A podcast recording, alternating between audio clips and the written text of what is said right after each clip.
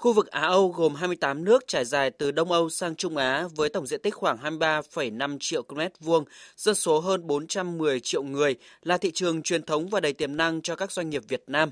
Năm 2021, kim ngạch thương mại hàng hóa hai chiều giữa Việt Nam và khu vực này đạt hơn 14 tỷ đô la Mỹ, tăng 17,6% so với năm 2020.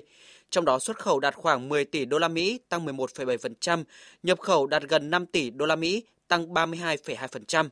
Riêng trong năm nay, do những bất ổn địa chính trị trong khu vực, kéo theo đó là khủng hoảng năng lượng, lương thực và lạm phát tăng cao ở các nước khu vực Á-Âu đã tác động tiêu cực đến thương mại song phương giữa Việt Nam và các nước khu vực Á-Âu.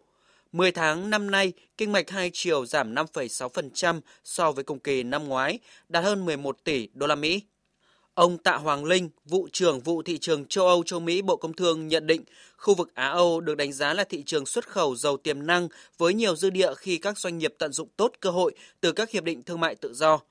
Bộ Công Thương sẽ tiếp tục đồng hành cùng cộng đồng doanh nghiệp để hỗ trợ xử lý những vướng mắc khó khăn trong hoạt động giao thương, đồng thời phối hợp xây dựng giải pháp tổng thể thúc đẩy thương mại và đầu tư giữa Việt Nam với thị trường châu Âu, châu Mỹ nói chung và thị trường Á Âu nói riêng.